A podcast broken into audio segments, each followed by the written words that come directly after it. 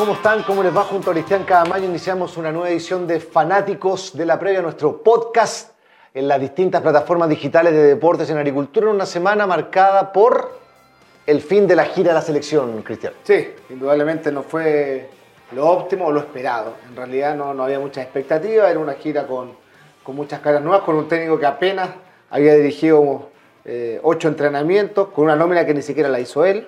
En definitiva era mucho el riesgo, lo corrió el Toto Berizo, eh, pocas cosas que destacar y indudablemente mucha preocupación de cara al futuro inmediato, tomando en cuenta que se pensaba eh, que había una base importante para reemplazar a la generación dorada y de pronto nos encontramos enfrentando a rivales mundialistas que esa supuesta segunda línea de la selección todavía no está preparada. Dos derrotas en los 90, un empate frente a Ghana y después derrota en los lanzamientos penales. Esto va a cargar negativamente el porcentaje de rendimiento de Eduardo Berizzo en la selección chilena, pero él decidió correr el riesgo, como decía Cristian. Para mí, un error. Para mí lo desgasta, para mí hace que sus números no sean buenos. Eh, para mí lo positivo hubiera sido que viajara desde la tribuna, observando, conviviendo con los jugadores, pero no a cargo de, del equipo, porque estaba recién llegado, porque firmó después de la nómina, etc. Lo concreto es que para Berizzo, a pesar de los malos resultados, hay un saldo positivo porque según él, ya lo vamos a conversar, eh, descubrieron algunos jugadores. Escuchamos al técnico de la selección chilena.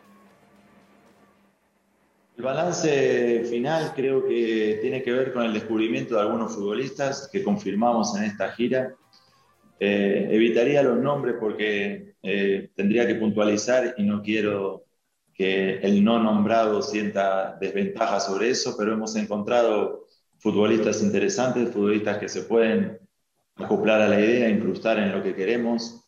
Eh, también debemos seguir trabajando, encontrando nuestro desarrollo de, de, juego, nuestra, después de encontrar esa esa presencia de futbolistas que hemos descubierto algunos, debemos seguir desarrollando nuestra idea y jugar a nuestra manera.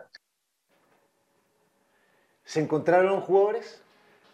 A ver, eh, indudablemente que al, al, ¿O se consolidaron algunos que estaban, pero que no tenían la opción de jugar mucho con la generación dorada? Sí, yo creo que hay, hay que marcar eh, algunas situaciones puntuales en determinados futbolistas porque se esperaba mucho de los que ya vienen siendo titulares o compartiendo titularidades con los de la generación dorada.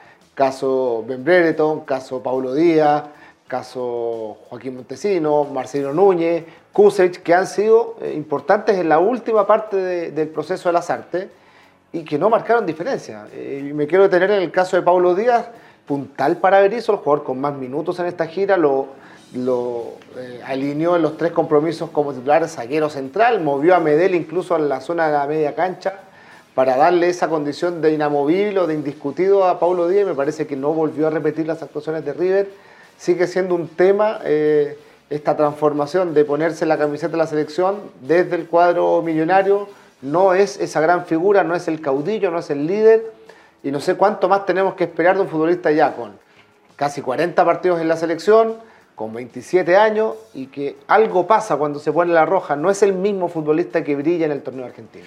Escuchemos precisamente a Pablo Díaz, como decía Cristian, el que más jugó, el que sumó más minutos en esta gira, en estos tres partidos de la Copa Quirín en Asia. Aquí está el análisis de la gira del central, del defensor de River Plate. Fue bueno conocer al, nuevo cuerpo técnico, a nuevos compañeros que, se van integrando. Y de los tres partidos, yo creo que es malo por el tema del resultado más que nada, pero después en juego yo creo que mejoramos un montón, tuvimos una idea de juego eh, y eso se vio reflejado también en, en los partidos, así que nada, eh, por un lado bueno y el otro lado un poco mal.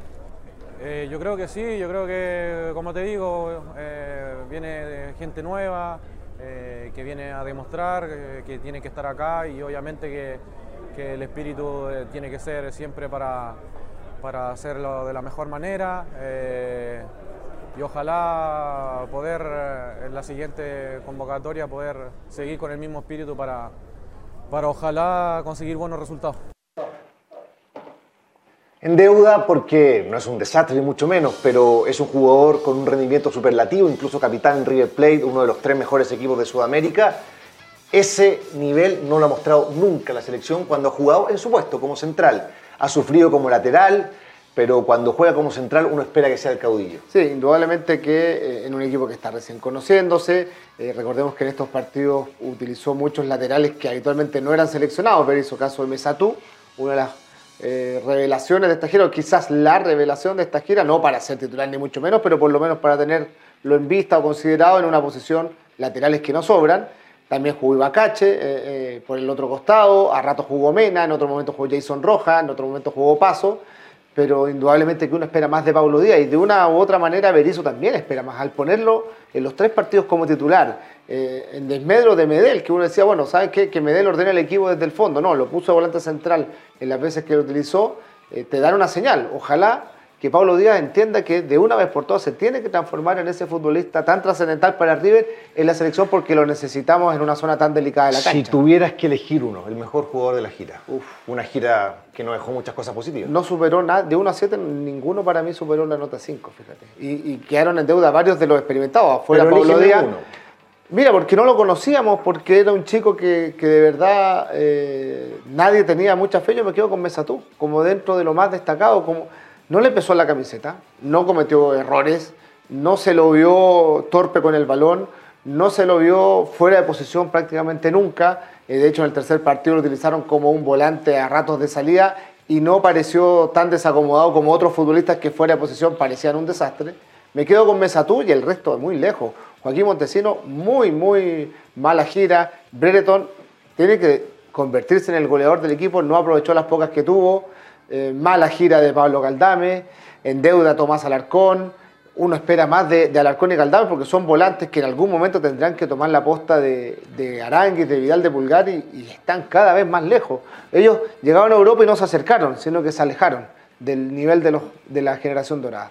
Fíjate que Chile viene, lo que viene para la Roja es la fecha FIFA, la última del año antes del Mundial, en el mes de septiembre y después en las semanas previas al Mundial, las selecciones mundialistas van a realizar una serie de amistosos y es muy probable que Chile aproveche eso para hacer sparring y para tratar de mover al equipo. Ahora, ¿qué harías tú, por ejemplo, en esta gira de septiembre, fundamentalmente, que son 10 días casi exclusivos de trabajo?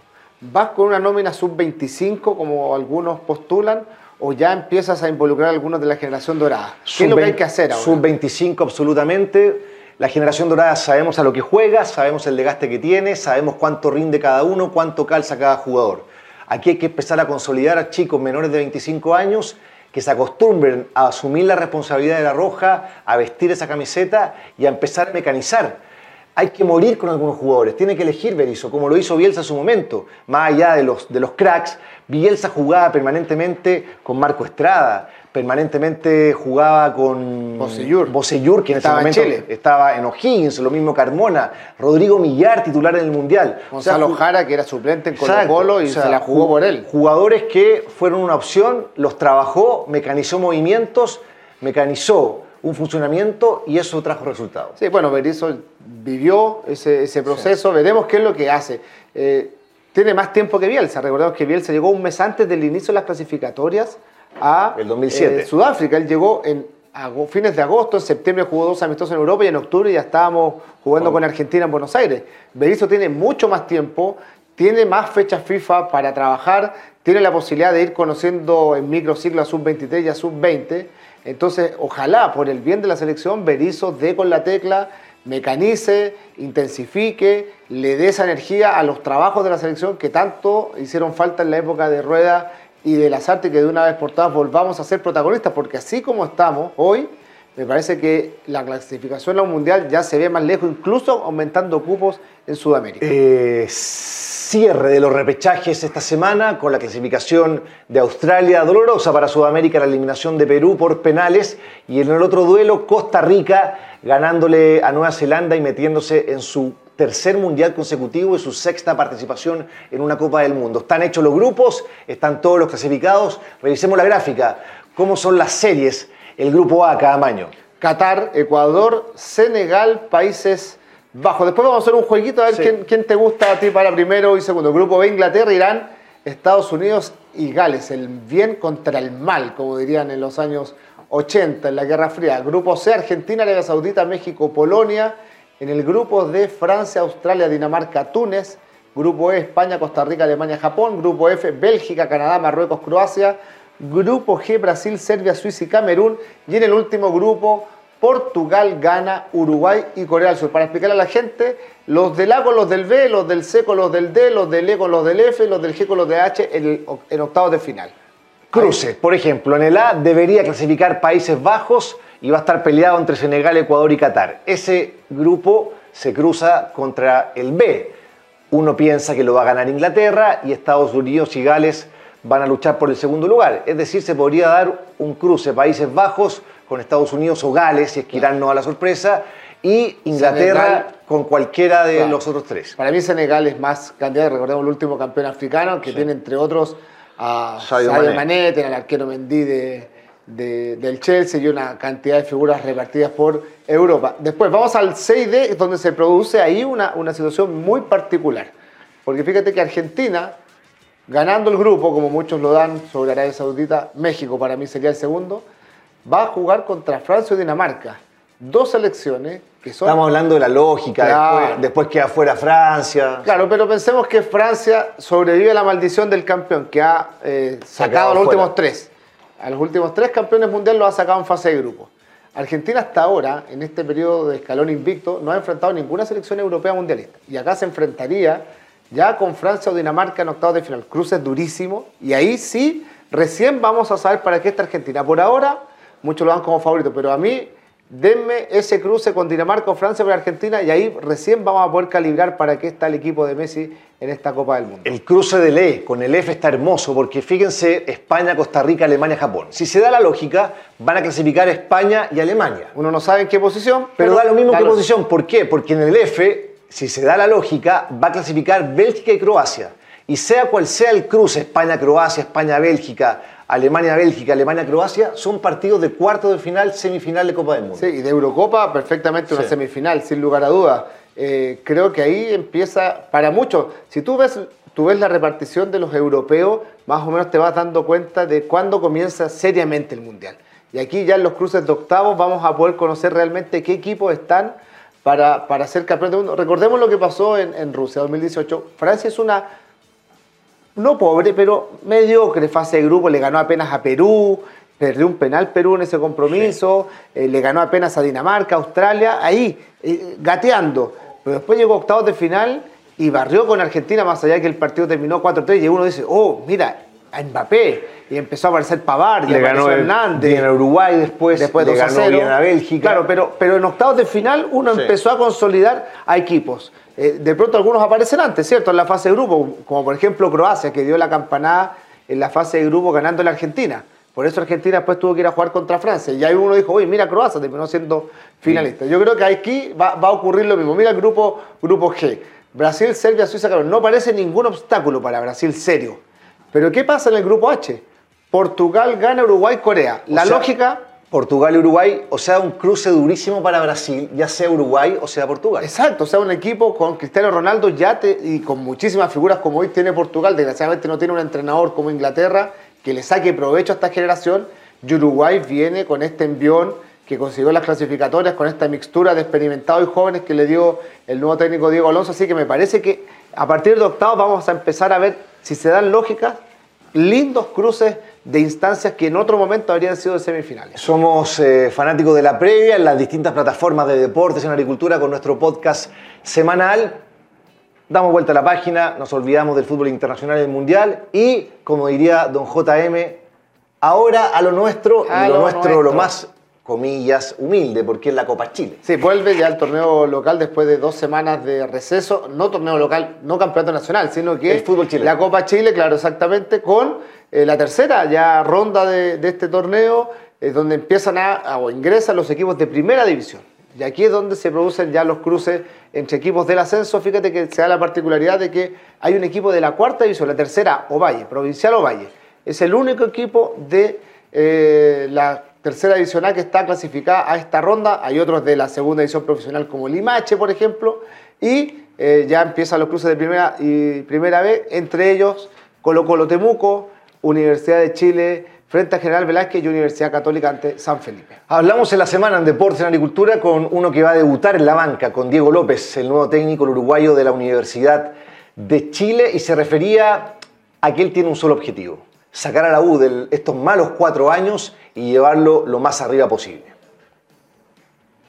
Nosotros, nosotros, nosotros los entrenadores vamos a partido a partido, partido a partido porque sabemos que, que es nuestra realidad pero lo que sí hemos hablado es de mejorar, eh, mejorar lo que se hizo en la, en la primera rueda, porque vimos que, se recibieron muchos goles, eh, se hicieron eh, no muchos, fueron creo que 22 recibidos, 19 en contra, la posición del equipo creo que merece la gente, sobre todo el, equipo merece otra posición, merece no, la tabla no miente en estos momentos, pero tenemos que mejorarla y tenemos que llevar a la U lo más arriba posible. Nosotros...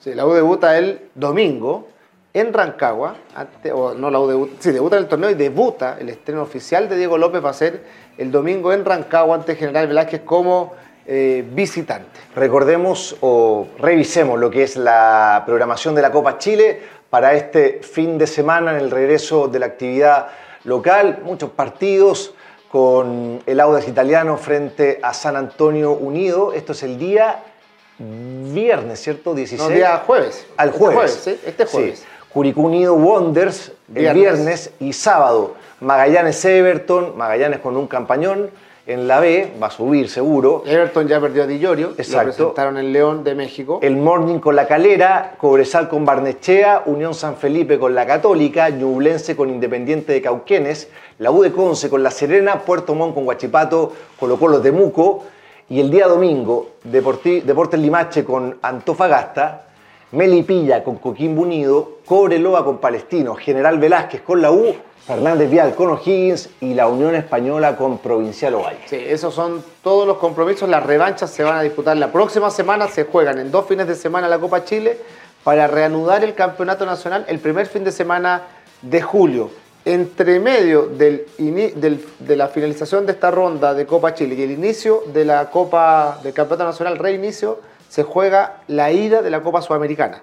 Ahí Colo Colo y Católica vuelven a tener participación en el concierto internacional, Colo Colo ante Inter de Porto Alegre y Universidad Católica frente a Sao Paulo. Llaves durísimas de, para ambos equipos chinos que desgraciadamente, a diferencia de los brasileños que vienen jugando seguido el campeonato, van a llegar con este tipo de partidos, con este ritmo de competencia frente a equipos de primera vez que no es lo más óptimo, evidentemente, para enfrentar a equipos brasileños en una competencia internacional. Copa Chile este fin de semana, pero proyectemos un poco lo que va a pasar en el regreso del torneo nacional, que tiene a Colo Colo, a Yublense, a la Unión peleando, a la Católica bien abajo, intentando recuperarse con Holland. 10 puntos de los líderes. Exacto. Este y a la U, que ahí coqueteando siempre con, con la parte baja. A 12 puntos del, Ahora, del líder. Eh, Colo Colo tuvo un bajón futbolístico llegó el momento de empezar a consolidar porque ya lo de Ñublense y Unión no es una sorpresa, es la mitad del torneo y están arriba, están en la punta, entonces tiene que empezar ya a intentar consolidar para acabar con esta sequía de cinco años sin un título. Sí, recordemos que Colo Colo se jugó una carta Quintero, que fue extender la mayor cantidad de partidos posible su formación ideal. Los 11 estelares de Copa Libertadores que le dieron tan buen rédito al comienzo del torneo internacional y que en el torneo local no parecía tener competencia pero empezó a desgastarse el grupo, empezaron a aparecer las lesiones, los jugadores que no tenían muchos minutos tuvieron que empezar a ocupar eh, lugares en el equipo y ahí se produjo evidentemente un bajón en Colo Colo. No le pudo ganar, recordemos, en la última fecha a Ñublense, un empate 0 a 0 donde incluso terminó mejor Ñublense ese partido.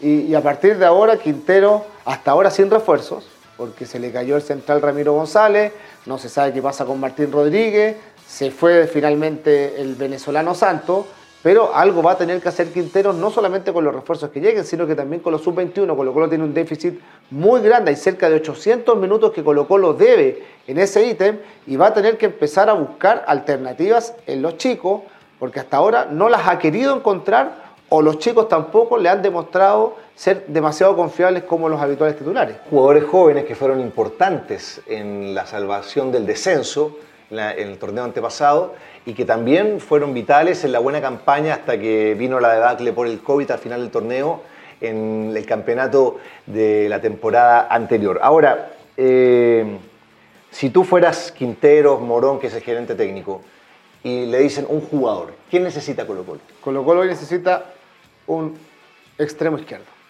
un volante izquierdo. Es la posición de Martín Rodríguez, porque Costa no la siente tanto. Eh, esa zona se, ubica más recostado sobre el centro, tratando de armar un triángulo con Lucero y con, y con Gil. Y Colo Colo termina siendo muy dependiente de Solari, de sus desbordes por la derecha. Y creo que Colo Colo necesita un equilibrio hacia, la, hacia el otro costado. El año pasado cuando jugaba con Gil a un costado de César Fuentes, jugaba Costa con Morales o Parragués y volados muy abiertos a la izquierda Solari. Hoy Colo Colo perdió esa profundidad sobre el costado izquierdo, depende mucho de las progresiones de Suazo y, a partir de ahí, sí, cuando no está Suazo, Colo Colo queda cojo, absolutamente desnivelado hacia la derecha. Entonces creo que Colo Colo necesita una alternativa porque no la tiene, porque el chico Joan Cruz no ha podido ser eh, ese jugador protagonista de la temporada pasada, porque Alexander Oroz también es un jugador que va mucho por el centro y porque también Volado no ha sido todo lo, eh, digamos, confiable esta temporada, ha devuelto muchas veces la camiseta en, en las ocasiones que se la entregó Quintero. Vamos a ver qué es lo que pasa con Colo Colo, vamos a ver qué es lo que pasa con Diego López, el técnico de la U. Recordemos que hizo casi toda su carrera como entrenador en Italia, pero tiene un paso positivo por Peñarol de Uruguay, así que sabe lo que es dirigir en Sudamérica, a diferencia de lo que había pasado con Poyet en Católica, y además sabe lo que es dirigir un grande como, como Peñarol, así que no le va a pesar. Estuvimos en ese diálogo a mitad de semana, un, un técnico que ojalá le vaya bien porque significaría que nuevos conceptos son, son aplicados en el fútbol chileno, una metodología europea, italiana, y eso, si le va bien, debería ser provocar un upgrade para el torneo local. A, a, mí lo que me, me señalan de la U, la gente que está ahí dentro del, del riñón, que acá sí se está viendo trabajo. Y, y en comparación a lo de Escobar, eh, te, lo, te, lo, lleva un poco al, al, tema de cómo se vive el fútbol en Colombia, en Ecuador, a cómo se vive el fútbol en Italia o el fútbol en Uruguay que tú necesitas intensidad. Y el equipo de la U, que era lo que no tenía en la primera rueda, posiblemente la tenga en esta segunda. Vamos a ver si eso también eh, te asunta en un mejor juego, en un fútbol más vistoso, pero al menos va a ser un equipo más aguerrido, más, más dinámico, que es lo, que lo mínimo que uno tiene que pedirle a esta clase de futbolistas que, que están en un equipo grande. Para llegar a la U a Colo Colo Católica tuviste que haber demostrado algo, pero para mantenerte tenés que demostrar otra cosa. Yo, al menos desde lo anímico, desde el carácter, creo que eh, Diego López está eh, haciendo un trabajo muy a fondo con, con, los futbolistas de la U para poder recuperar esa mística que, que está tan extraviada en los últimos años. Quiere jugar un 4-4-2, ha declarado, con dos volantes centrales y dos volantes muy abiertos y dos atacantes que se muevan con libertad. Vuelve el fútbol chileno con Copa Chile, pendiente del reinicio del torneo nacional a fin de mes y siempre, acá semana a semana, el diálogo futbolero junto a cada maño. Transmisiones además el fin de semana, recordemos Exacto. de la Copa Chile con...